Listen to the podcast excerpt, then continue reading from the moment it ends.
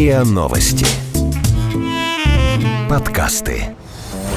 Вирусы продолжают развиваться. Мы слабится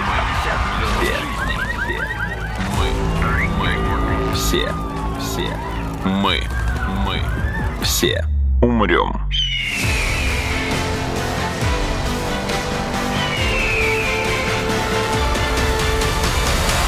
Мы все умрем.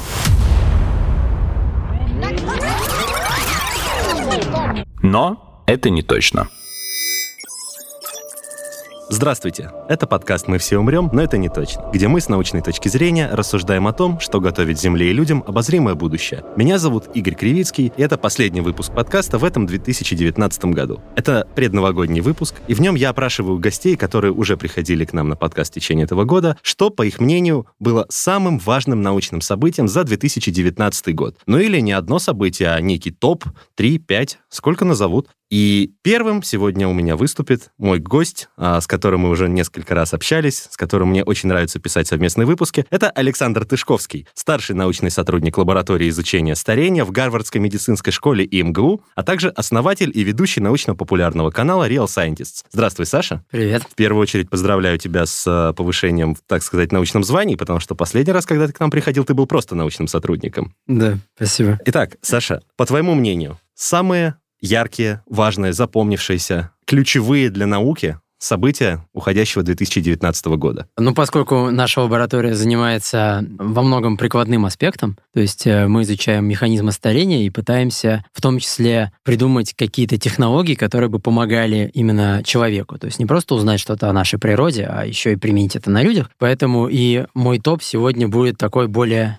прикладного характера. Я расскажу о, на мой взгляд, таких наиболее именно перспективных открытиях этого года, которые можно применять будет в будущем. Так, я внимательно Чтобы улучшать тебя слушаю. именно качество нашей жизни. Ну, начнем мы по традиции с редактирования генома. Куда, Куда, без него в 2019 году. Вот. а, Ну, технология CRISPR-Cas9, о которой, наверное, многие слышали, а, заключается... Ну, это такой наиболее сегодняшний день перспективный способ редактирования генома. Это такие ножницы, которые позволяют вырезать нужный ген в нашей ДНК, и дальше с ним можно там либо его менять на другой ген, либо его вообще убирать, либо добавлять новый ген. В общем, там разные В общем, дальше полностью, варианты. полностью изменять структуру. Полная свобода действий, да. Вот. Но технология эта, она довольно сложна для практического применения, потому что она не идеальна. А именно у технологии CRISPR-Cas9 на сегодняшний день очень, во-первых, низкая эффективность, а во-вторых, очень много побочных эффектов. Сам CRISPR-Cas9 и вообще применение технологии, оно не в этом году случилось. То есть, в принципе, довольно э, давно уже известная технология. Но в этом году вышла работа, которая значительно именно улучшает качество этой системы. То есть это такой апдейт версии 2.0, который важен именно потому, что, во-первых, очень сильно увеличивается эффективность. То есть раньше система CRISPR-Cas9 а,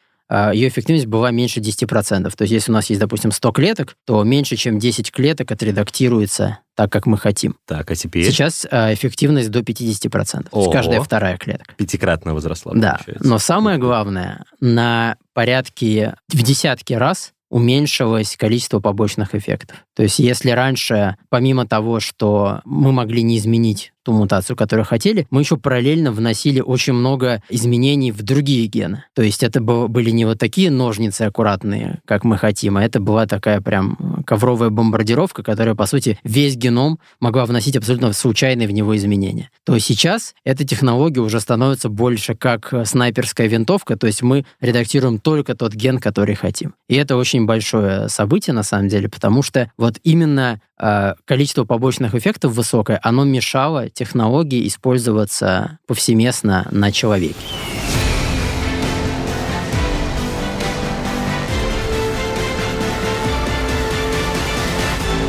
Окей, что-то еще с твоей точки зрения важного произошло за этот год? Да, другое, о чем я хочу рассказать, но это довольно такая нашумевшая э, история. Она связана... Тут мы говорили о индивидуальных генах, а здесь история о целых органах. А, в- В этом году впервые удалось на 3D-принтере полностью напечатать человеческое сердце. Причем напечатать из клеток человека. Причем самое интересное, что, значит, в, ну, в качестве чернил в этом 3D-принтере были а, клетки двух типов. Сердечные мышцы и а, стены кровеносных сосудов. И была некая схема, которая показывала, вот, где что должно находиться. Гудвин понял дровосека слишком буквально. Да. Вот. Да, и напечатал прямо точную копию человеческого сердца. Единственное, в чем, конечно, два небольших недостатка. А, первое, что оно было размером с кроличье, Мгм. а второе, что оно не работало. Подумаешь, это... Это мелочь. это ну, мелочь, на самом деле, ну что, Главное, что имеется в виду, под не работало, имеется в виду, что оно не сокращалось Ну, само по себе орган. оно и не должно, по идее. То есть там только Нет, если нет, с электросигналом нет, понятно, все имеется да. в виду, да, под действием. Я бы испугался, если бы я распечатал сердце, оно начало биться. Само собой. Вот. Но тут важно, на самом деле, то, что каждая индивидуальная клетка сердечной мышцы, она сокращалась. То есть клетки были абсолютно нормальные, абсолютно функционирующие. То есть оно не билось, но было готово к аритмии, например. Ну, Ну вот да, да. это первый шаг То да, есть к э, здоровому клетки, они делали это очень асинхронно. И в этом как бы проблема. Вот. Но, по-видимому, проблема это решаемая, то есть если его... Ну, клетки, они вообще способны у нас к самоорганизации, поэтому если культивировать его достаточно долго, то вполне вероятно, что они синхронизируются, и э, орган начнется биться как э, единое целое. Да, и, кстати, интересно, еще в продолжении этой новости, в этом же году вышла еще одна работа, в которой другая группа ученых напечатала не целиком орган, но отдельный желудочек, сердца, но вот он уже как раз а, сокращался как единое целое. То есть вот им поработать бы вместе, и все будет ровно как да, надо, да? да. То Класс. есть, э, ну, я думаю, они видели работы друг друга, поэтому Ну, я думаю. вполне есть шанс такой. Да, то есть мы, на самом деле, уже умеем печатать э, отдельные элементы а, сердца, и раньше такого не удавалось.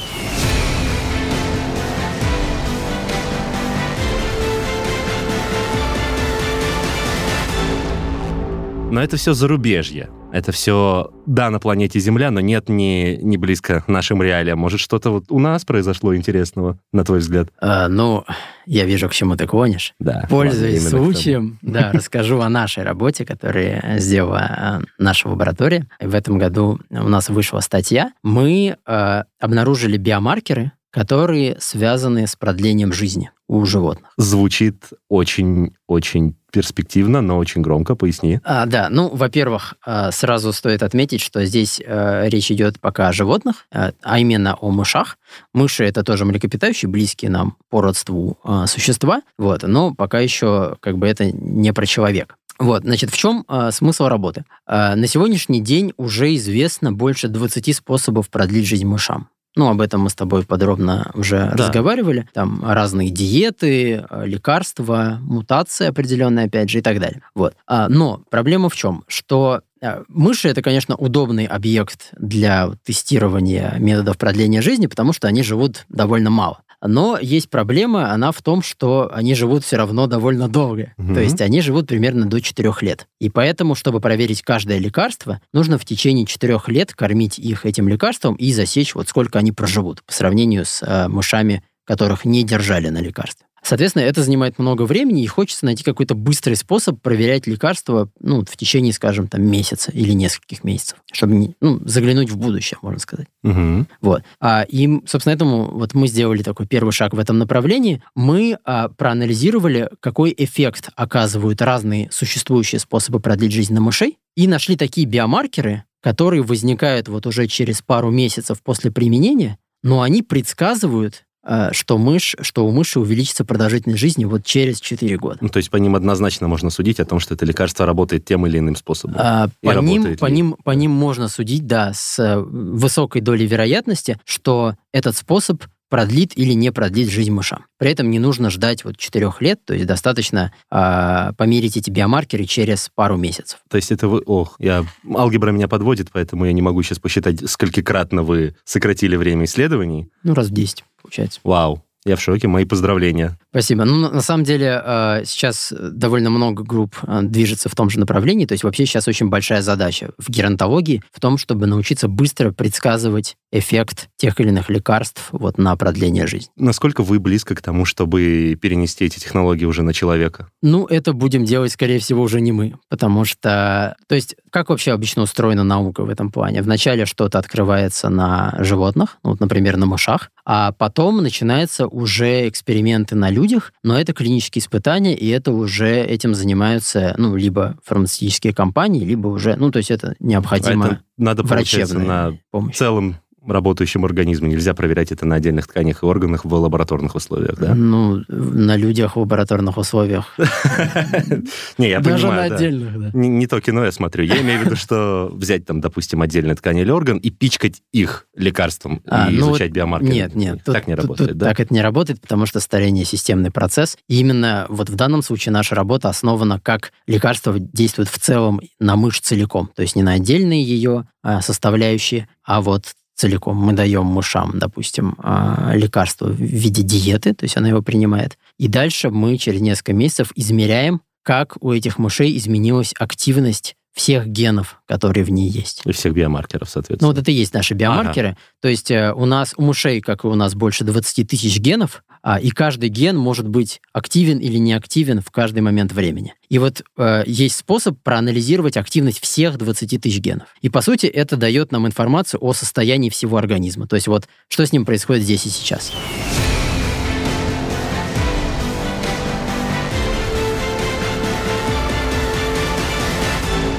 Саш, и вот из тех 20 способов э, замедления или остановки старения, о которых ты говорил, хоть сколько-то дошли до практики, до применения? На А. людях, естественно, не на мышах, я имею в виду. Мне, как человеку, интереснее о том, как остановить старость человеков. Отличный вопрос, он как раз подводит меня к последней новости. А значит, э, на Господи, и людях... Как будто по сценарию идем. Э, Как будто я тебя заранее скинул. Да ну, бред какой-то. Вот. А, значит, да, последняя новость, о которой стоит сказать, пожалуй, ну, для меня она является главной, на самом деле, новостью 2019 года. В этом году был объявлен запуск первых в истории клинических испытаний лекарства против старения на человеке. То есть вообще до сих пор а, неизвестно ни одного доказанного способа продлить жизнь людям ну, с помощью какого-то лекарства. А, ну, кроме таких косвенных подтверждений, связанных там со здоровым образом жизни, с диетами, как бы это мы оставим за скобками. Но вот лекарств, которые бы доказанно продлевали жизнь человеку, на сегодняшний день неизвестно. Казалось бы, нам известно уже больше 20 способов жизнь мышам. Почему же они не доходят до человека? А, ну вот проблема заключается в том, что а, до сегодняшнего дня, в принципе, невозможно было провести ни одни клинические испытания лекарства против старения. Потому что старение не считается заболеванием государственными регуляторами. Так. То есть, если какая-то фармкомпания выпускает лекарство, она обязана его выпускать под конкретное применение против какого-то заболевания. Например, против там рака такого-то или там против диабета второго типа. Но вот против старения в целом ни одно лекарство на сегодняшний день фармкомпании выпустить не могут. И что поменялось в этом году, что позволило А, этому лекарству появиться? Ну вот, наконец, э, запустились первые испытания именно против старения. То есть это был вообще очень большой диалог между государственными регуляторами и учеными, потому что, ну, запрос на это существует довольно давно. А, но вот только в этом году удалось собрать всю сумму, это 75 миллионов долларов, на секундочку, а, на вот такие испытания. Значит, э, причем собирались они краудфандингом, то есть э, пожертвованием. Всем по миром, сути. в общем. Да, всем миром собирали, да, именно так. А, потому что, ну, как я говорил, ни одна фармкомпания сейчас не может выпустить лекарство против старения, поэтому им проводить испытания невыгодно. Они все равно, даже если испытания подтвердятся, они не смогут потом это продавать. Вот. Поэтому, значит, это э, собирали ученые, и за пять лет удалось собрать 35 миллионов долларов. Мгм. И только в этом году некий олигарх докинул 40 миллионов. Он пожелал остаться инкогнито, вот, но, возможно, у него есть русские корни. Вероятно. Задонатил. Да. А- А, ну, короче говоря, была собрана вся сумма. Здесь речь идет о шестилетних клинических испытаниях. Более чем 3000 человек будут в это вовлечены. И будет именно проверяться а, лекарство метформин против старения в целом. Еще рано даже теоретически говорить об успешности. Конкретно про это лекарство есть интересные данные. И вообще оно применяется против диабета второго типа. Мгм. И есть данные, что люди-диабетики, применявшие это лекарство, жили в среднем даже дольше, чем люди вообще без диабета, здоровые. Мгм. То есть оно дает некое преимущество. Вот. Именно поэтому, ну, ну и плюс к тому, оно обладает минимумом побочных эффектов. Поэтому оно и было выбрано вот как такой первый кандидат. И э, теперь оно будет проверяться против старения. И на самом деле это историческое событие, потому что, во-первых, это первый прецедент, А во-вторых, это на самом деле большой шаг к тому, чтобы старение а, признали заболеванием, и тогда будут тестироваться и другие лекарства, и с гораздо большей вероятностью они наконец-то появятся на полках, и мы сможем их покупать. Ну, я надеюсь, мы до этого доживем. Сейчас такой последний мерзкий пакостный вопрос, который я не могу не задать. Хочешь да. ли ты, есть ли у тебя что-нибудь, что ты хотел бы сказать, пожелать слушателям в наступающем? Почему мерзкий вопрос? Ну, потому что он обычно застает гостей врасплох. Да ладно, ты же мне сценарий прислал. Точно, точно, я забыл. В обратную сторону тоже работает. Окей. Нет, конечно, э, я всех поздравляю с Новым годом, с наступающим. Вообще, это год белой крысы. Ага. Это год белой крысы. Э, вот почему он такой успешный. Белая крыса, да, это, вообще говоря, классическая лабораторная модель Вистар. Поэтому этот год будет, наверное, годом науки. И, конечно, я надеюсь, что будет очень много открытий, которые улучшат качество нашей жизни. Ну и всем я желаю здоровья и с оптимизмом смотреть в этот год и вообще в будущее. И наука о вас позаботится. Прекрасно. Мы работаем над этим. Спасибо, Саша, что пришел сегодня и принял участие в этом подкасте. С наступающим тебя Новым годом. Спасибо тебе тоже. Мы все умрем.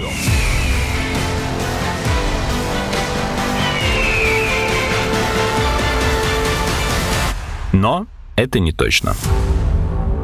А сейчас я тот же самый вопрос задам Федору Сенатову, кандидату физико-математических наук, доценту кафедры физической химии НИТУ МИСИС. Здравствуйте, Федор, спасибо, что пришли. Здравствуйте. Итак, Федор, по вашему мнению, какие научные события, достижения или провалы этого года самые громкие, самые важные? Э, ну, на мой взгляд, как материаловеда, мне вот э, показалось очень э, интересным, ну, побитие еще одного из рекордов по высокотемпературной сверхпроводимости. Вот в этом году была опубликована статья в журнале Nature, где сообщалось как раз, что группа исследователей смогла добиться высокотемпературной сверхпроводимости при минус 23 градусах Цельсия при достаточно большом давлении, это более полутора миллионов атмосфер, и они работали с гидридом лантана, и не просто вот э, показали возможность наблюдения высокотемпературной сверхпроводимости в этом материале, ну и, и, что очень важно, изучили его структуру и его определенные характеристики. Вот, в принципе, вот это направление сверхпроводимости, оно шажками маленькими, но все еще идет к большим температурам, поэтому я считаю, что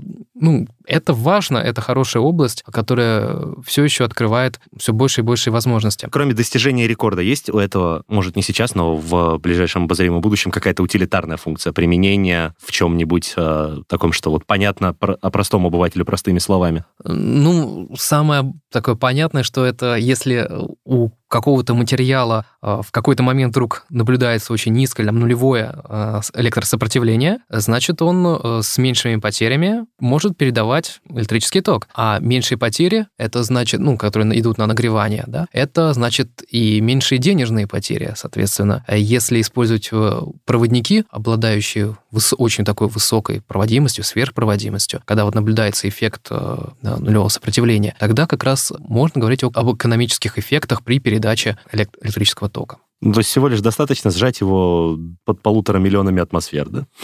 А, ну, понятно, что на самом деле это все именно а, лабораторные исследования, но, тем не менее, они как раз, такие лабораторные исследования позволяют фундаментально понимать, а что у нас происходит с материалом, чтобы потом не просто как-то это использовать, а прогнозировать а, дальше, где еще искать, что нужно добавить в материал, чтобы как-то изменить, скорректировать его свойства. Собственно, вот материаловедение во всем этом как раз и содержится. Хорошо, но это, это такое, такое далекое, такое зарубежное, такое будущее. Если взять что-то ближе к нашим реалиям, может, ну, есть какое-то событие прямо в России произошедшее? Да, безусловно, есть. Ну, для меня, для нашей научной группы, для университета, в, который я также представляю, это НИТУ МИСИС. Э, для нас очень важным являлось событие, прошедшее этой весной. Мы разработали э, имплантат, который был успешно установлен замечательными хирургами ветеринарной клинике котику, у которого была остеосаркома 6 сантиметров. И вот чтобы провести сохранную операцию и не ампутировать лапу, ему установили имплантат,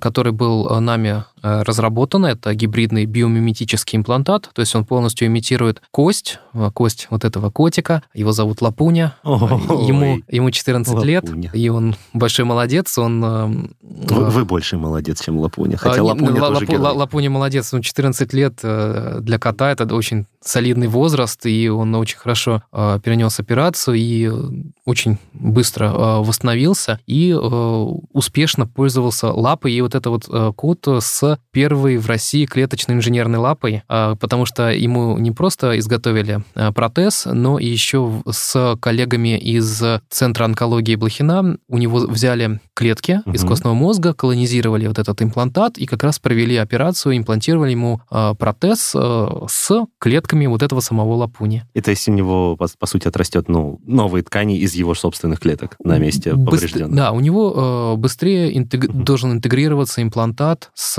организмом. И раз эта технология успешно обкатана на лапуне, то значит, вот все остальные лапуни, которым будут проводить эти операции, они тоже смогут быстрее поправиться. Ну, это все очень, на самом деле, э, сильно зависит от конкретных случаев. То есть это очень хорошая, многообещающая технология, но, естественно, это все очень индивидуализировано. То есть когда-то можно использовать клетки, когда-то лучше этого не делать, где-то есть ургентные больные, ну, в смысле, а там, где нужна срочная операция, где уже ждать нельзя, пока пройдет колонизация клетками, а колонизация идет где-то дней 10. То есть это один из важнейших шагов, но именно в таком в области биоматериаловедения. То есть нам есть что изучать, есть куда двигаться дальше, и это просто мы считаем очень хороший пример, когда содружество материаловедов, ветеринаров, хирургов и биологов сработало нужным образом. Это действительно очень важный и очень огромный шаг. Я поздравляю вас с этим достижением и желаю вам в наступающем году еще больших свершений и еще более важных и нужных и полезных открытий. Поменьше вам больных лапунь, но побольше спасенных. С наступающим Новым годом! Годом. Спасибо, с наступающим.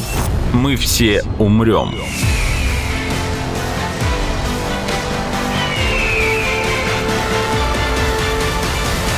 Но это не точно.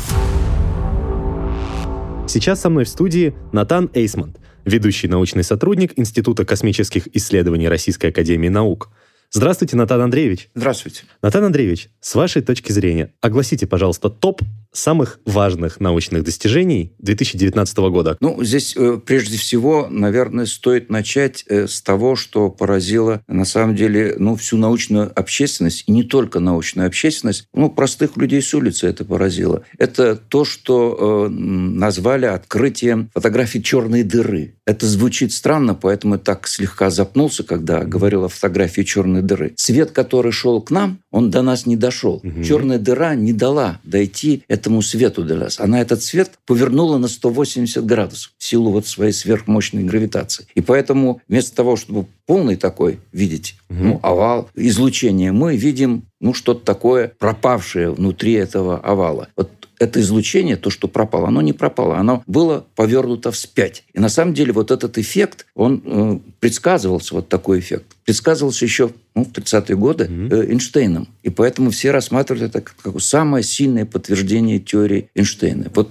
которое мы можем глазами увидеть, наглядно совершенно. А, соответственно, а оранжевый орел вокруг нее – это аккреционный диск или это искривленное это, излучение? Это, да, раз? это то, что не, не, не доискривилось. Вот не доискривилось. Диск, да, ага. да, да. То, что все-таки до нас дошло. Да? Mm-hmm. Ну, подальше этот цвет проходил от черной дыры, поэтому он до нас и дошел. Его э, черная дыра не смогла повернуть спять. Угу. Вот. Но э, здесь какая особенность? Это вот было объяснено как э, вот так для и научной общественности, для простых людей, как фотография. На самом деле, это, конечно, не фотография. Если это фотография, то это некий композит. Композит из очень многих из, ну, фотографий, так скажем, отдельных кусочков. И для того, чтобы вот такую фотографию создать, потребовался труд, ну, на самом деле, наверное, сотен обсерваторий, организаций, которые синтезировали вот эти отдельные измерения. Это специальное, вот можно сказать, занятие, которое потребовало разработки очень серьезного математического обеспечения. То есть корректнее будет сказать о том, что было получено изображение черной дыры, нежели ее фотография. Изображение, да. причем композиционное изображение. Но я к тому, что там нету никакого художественного домысла, даже нет, нет, нет, абсолютно нет, все нет, нет, нет. исключительно на основе реально полученных да. данных, реально полученных вычислений да, и так да. далее. Совершенно. То есть даже, даже вот этот вот оттенки от оранжевого к желтому перетекающие, это все на самом деле наблюдалось да, а, Совершенно верно, совершенно верно. То есть это реальное изображение, но полученное по кусочкам. Угу. И не одним каким-то э, инструментом, прибором, телескопом, а многими, многими. И многими организациями. И в течение вот, многих лет, если я правильно понимаю. Да, да, совершенно верно. Это, это уже результат колоссальной работы.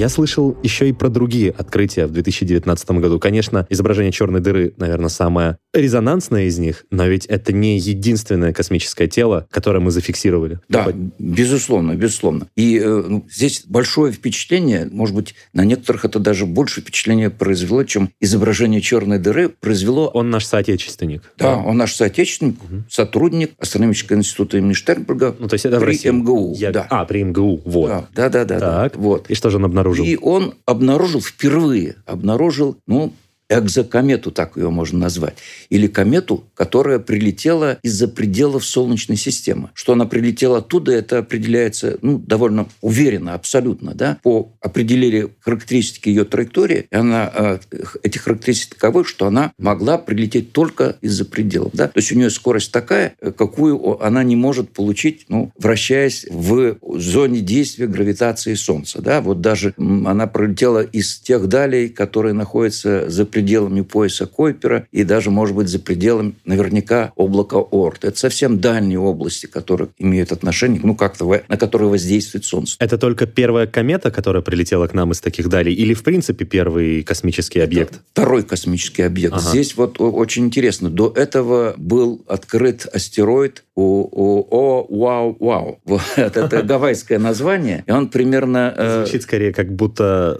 ученый просто очень сильно удивился. Да, да, это гавайским телескопом был, был зафиксирован этот э, астероид, и примерно за год до открытия вот этой кометы. Ага. Когда был открыт этот, этот астероид, то астрономы э, предсказали, что это первое открытие, и за ним неизбежно последуют другие открытия объектов несолнечного происхождения, если коротко говоря, которые появились из-за пределов Солнечной системы. А да. почему так? Мы начинаем приближаться к какому-то потоку экзообъектов? Или... Нет, на самом деле здесь э, это, правда, не распространяется на открытие Борисова, mm-hmm. а что касается открытия вот этого астероида, просто у нас возможности появились новые. А. И вот э, действительно действительно предсказание здесь сбылось довольно быстро, да, потому что, ну, поначалу, когда вот это открытие случилось, открытие астероида, ну, все как-то не ожидали, что это действительно так быстро, да, вот угу. Не пройдет и год. и, год, да. да. И, тем не менее, но здесь что интересно, вот э, этого астронома Борисова, его э, позиционировали как, ну, чуть ли не любителя, да. Угу. Но он, конечно, вполне профессионал, просто он занимается этими своими наблюдениями, можно сказать, в индивидуальном плане, да. Он, можно сказать, в одиночку вот открыл эту самую комету. Э, после того, как он открыл вот эту комету, и это открытие было подтверждено немедленно. Подтверждено как? Вот все посмотрели, как в таких случаях и было. увидели. Прежние фотографии. И увидели, да, они видели, но не разобрались, что это вот та самая комета. А он ведь сам разобрался, это еще очень, так скажем, может быть, более сложное занятие, чем просто увидеть. А вот идентифицировать ее как новое тело, ранее не открытое, что это комета. И он это сделал в одиночку фактически. Это потрясающе. Это действительно потрясающе. Я надеюсь, он получил соответствующие уровню открытия награды или благодарности. Вы или... знаете, э, лучшая награда эта комета была названа Борисов. я думаю, что о лучшей награде невозможно и мечтать. И, конечно, получил признание, всемирное признание.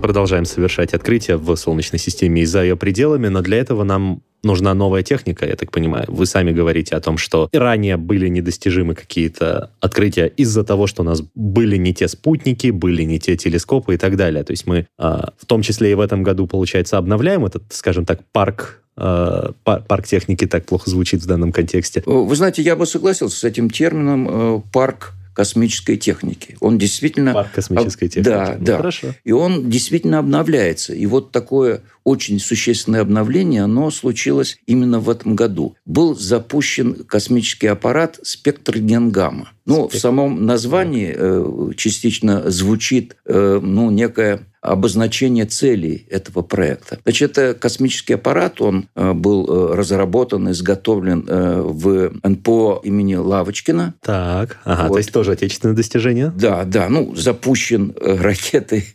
«Протон» с разгонным блоком ДМ и запущен успешно в июле этого года. Запущен с какой целью? С целью достичь того района ну, Солнечной системы, который называется окрестность есть э, точки э, либрации L2. Ох. Что это за точка либрации? Это та точка, которая находится на линии Солнца-Земля позади Земли. Если смотреть от Солнца, примерно в полутора миллионах километров. Ага. И вот в районе этой точки и летает вот сейчас уже, и дальше будет летать. Ну, по крайней мере, миссия эта запланирована на время в течение м, примерно шести с половиной лет. А Ну, цель его, цель этой миссии, цель этого цель аппарата? этой миссии э, построить э, э, рентгеновскую карту неба. Мгм, То есть Построить- построить ее в том излучении, которое недоступно просто человеческому глазу. Да, совершенно верно. Причем здесь планируется построить в двух рентгеновских диапазонах, которые слегка перекрывают друг друга. Один там чуть более мягкий рентген, другой более жесткий. Более жесткий это будет обеспечено с помощью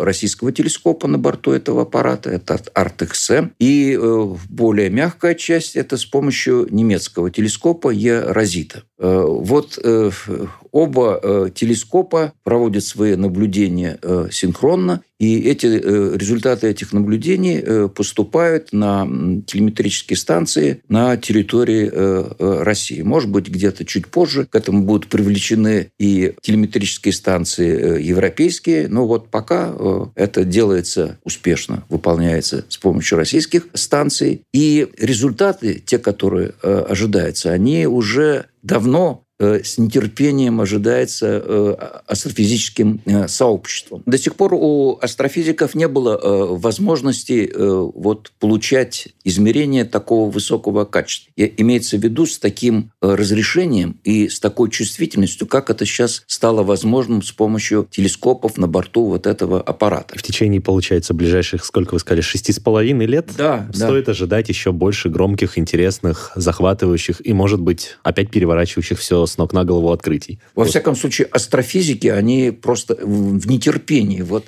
и они ловят ну, каждое новое измерение с тем, чтобы вот увидеть что-то, чего раньше не видели. И неизбежно это получится, потому что характеристики, это подтверждено вот у этих телескопов, они ну, просто замечательные. Большое спасибо, Натан Андреевич, что сегодня пришли и приняли участие в завершающем подкасте этого года. И с наступающим вас Новым годом! Спасибо вас также с Новым годом.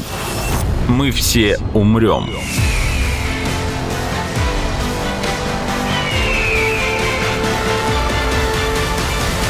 Но это не точно.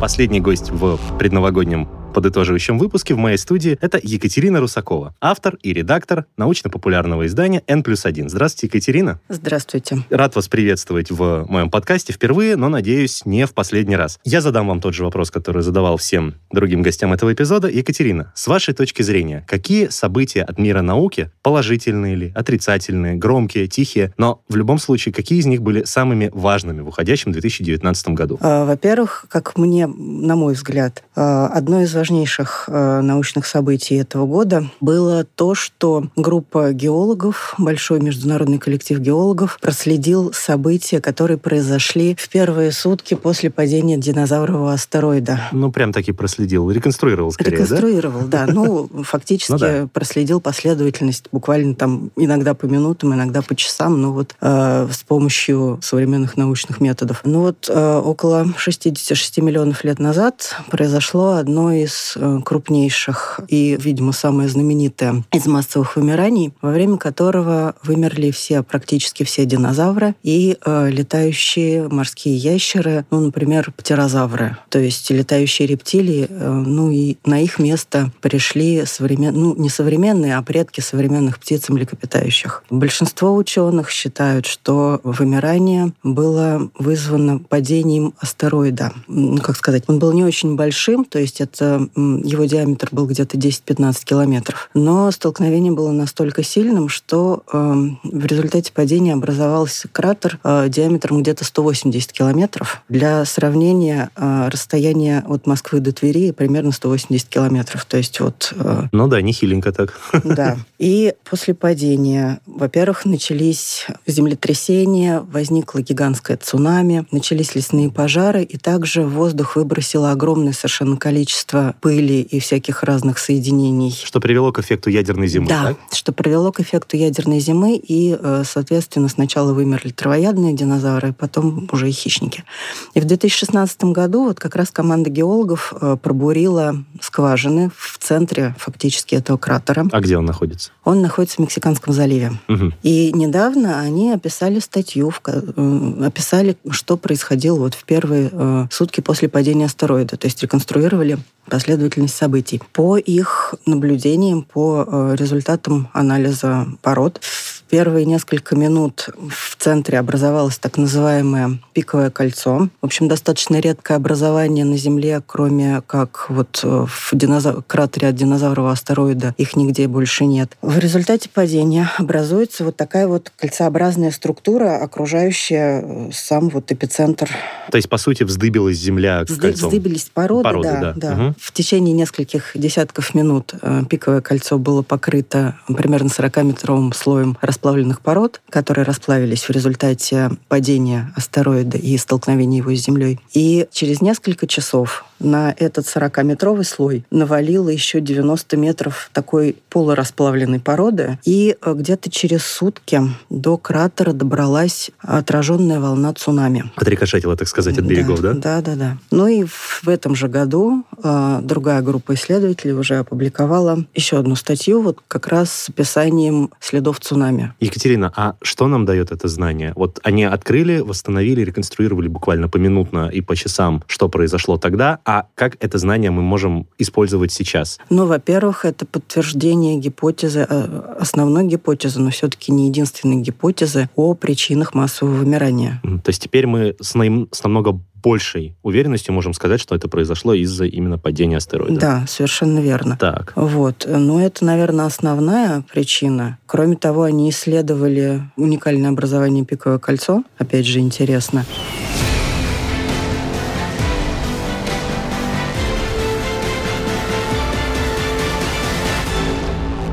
Екатерина, я думаю, что дальше логично перейти к следующей по хронологии истории теме, из тех, что вы считаете главными за этот год. Обнаружен новый вид вымерших людей, останки которых нашли на Филиппинах. Можете рассказать подробнее? Да, конечно. Ну, в принципе, о том, что люди жили на Филиппинах, э, было известно довольно давно. И где-то в 2007 году ученые нашли э, в одной из пещер на острове Лусон, это крупнейший остров в филиппинском архипелаге, Да-да-да. они нашли небольшую кость ноги, которая принадлежала людям, какому-то человеку, но неизвестного вида. Кости были похожи не только на кости Homo sapiens, то есть нас, но и некоторые особенности были такие же, как у австралопитеков. То есть это наши ав- грацильные австралопитеки, это наши прямые предки, как считается сейчас, а также других э, австралопитеков. Но вы проясните мне тогда. А в итоге это наши предки, какое-то звено, которое было пропущено, или просто Это, ответвление? это просто ответвление, это просто э, наши, можно сказать, двоюродные братья, которые попали на остров довольно-таки давно. То есть э, их датируют, э, вот эти вот останки, их датируют где-то от 50 до... Самое раннее они жили как минимум 50 тысяч лет назад, а скорее всего еще, они еще древнее. И они попали на э, архипелаг сотни тысяч лет назад как минимум. И у них фактически, они фактически эволюционировали параллельно. То есть они, судя по тем костям, которые вот сейчас уже есть, они уменьшились в размерах. То есть они стали где-то, может быть, ну, неизвестно, то есть, но судя по зубам, совсем маленьким, а эти люди, они были небольшого совсем роста. Ну, то есть они пошли по эволюционному пути пигмеев, по сути. Либо флоресских хоббитов. Это вот, ну ладно, я не буду вас Нет, путать. почему? Мне это интересно. Э, Ну, флоресские хоббиты — это фактически соседи вот этих вот людей с Лусона. Их нашли на индонезийском острове Флорес, и они были, ну и так как там нашли довольно много костей, их неплохо исследовали, уже успели исследовать. Они были где-то чуть больше метра ростом, у них был очень маленький мозг, и, как сейчас считают исследователи, они, скорее всего, произошли от э, либо людей умелых, то есть совсем вот э, древних людей. И тоже у них они эволюционировали своим вот уникальным путем. И, видимо, с лусонскими людьми, мо- видимо, произошла примерно такая же история.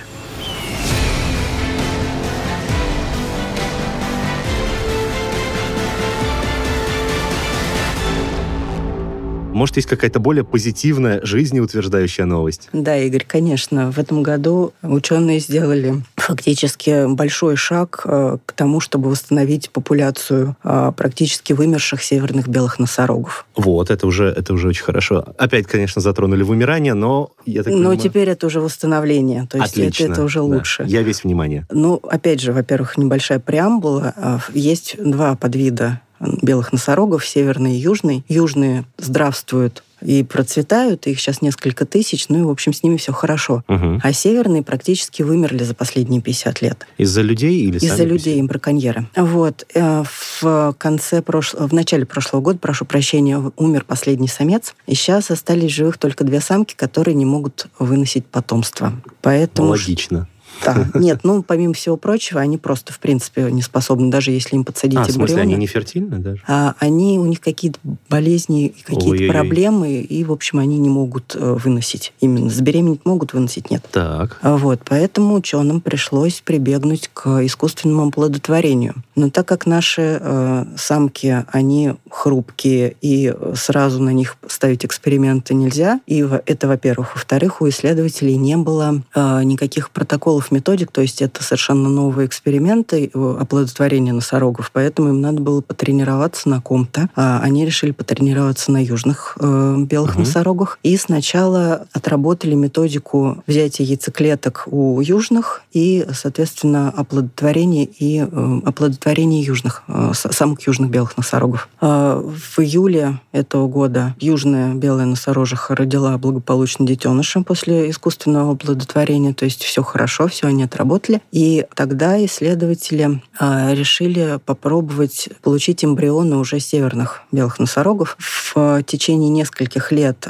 в разных лабораториях хранились ткани уже умерших белых носорогов, в том числе сперма, которая, как выяснилось, подходила для оплодотворения. Поэтому ученые взяли несколько яйцеклеток у оставшихся самок и оплодотворили их э, вот этой вот размороженной размороженной спермой. И э, в начале сентября они сообщили о том, что из двух э, получили два э, жизнеспособных эмбриона. Сейчас эти эмбрионы хранятся в жидком азоте, э, в холоде, это минус, почти минус 200 градусов. И в обозримом будущем они собираются э, поместить их в матку вот суррогатных матерей, самок южных белых носорогов, которых сейчас готовят к этой почетной миссии. Ну, отлично. Ну, то есть, получается, две последние носороги жени, как носорог женского рода, даже не знаю. Они, получается, будут такими почетными тетями, да? Или- по- ну, то поч- есть, они... поч- почетными матерями, я бы даже сказала. матерями. То есть яйцеклетки-то их, Яйцеклетки а их, суррога- суррогатные мамы Ох, будут сложно. вынашивать. Да. Окей. Но главное, что вид северных белых носорогов будет восстановлен. Последний вопрос. Что бы вы пожелали нашим слушателям в наступающем 2020 году? А, Слушателям я бы пожелала читать больше научно-популярной литературы. Сейчас ее публикуется довольно много, она интересная и очень разнообразная, и вообще сейчас очень много всего интересного происходит в науке, поэтому я бы им э, посоветовала за, следить, во, во всяком случае, за наиболее важными новостями. Категорически согласен. И кроме чтения научно-популярной литературы, вы можете отслеживать новости мира науки в научно-популярном подкасте РИА Новости. Мы все умрем, но это не точно. Большое спасибо, Екатерина. Спасибо, Игорь. С наступающим вас Новым годом. Спасибо. Это был подкаст «Мы все умрем, но это не точно». Подписывайтесь на наш подкаст на сайте ria.ru, в приложениях подкаст, Web Store и CastBox. Заходите, смотрите наш инстаграм, ria, нижнее подчеркивание, подкаст. И присылайте свои вопросы на подкаст собака rian.ru.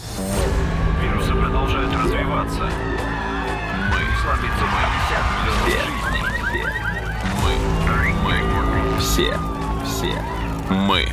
Мы. Все. Умрем.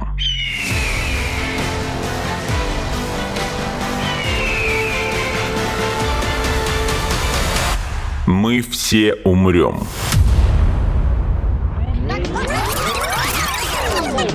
Но это не точно.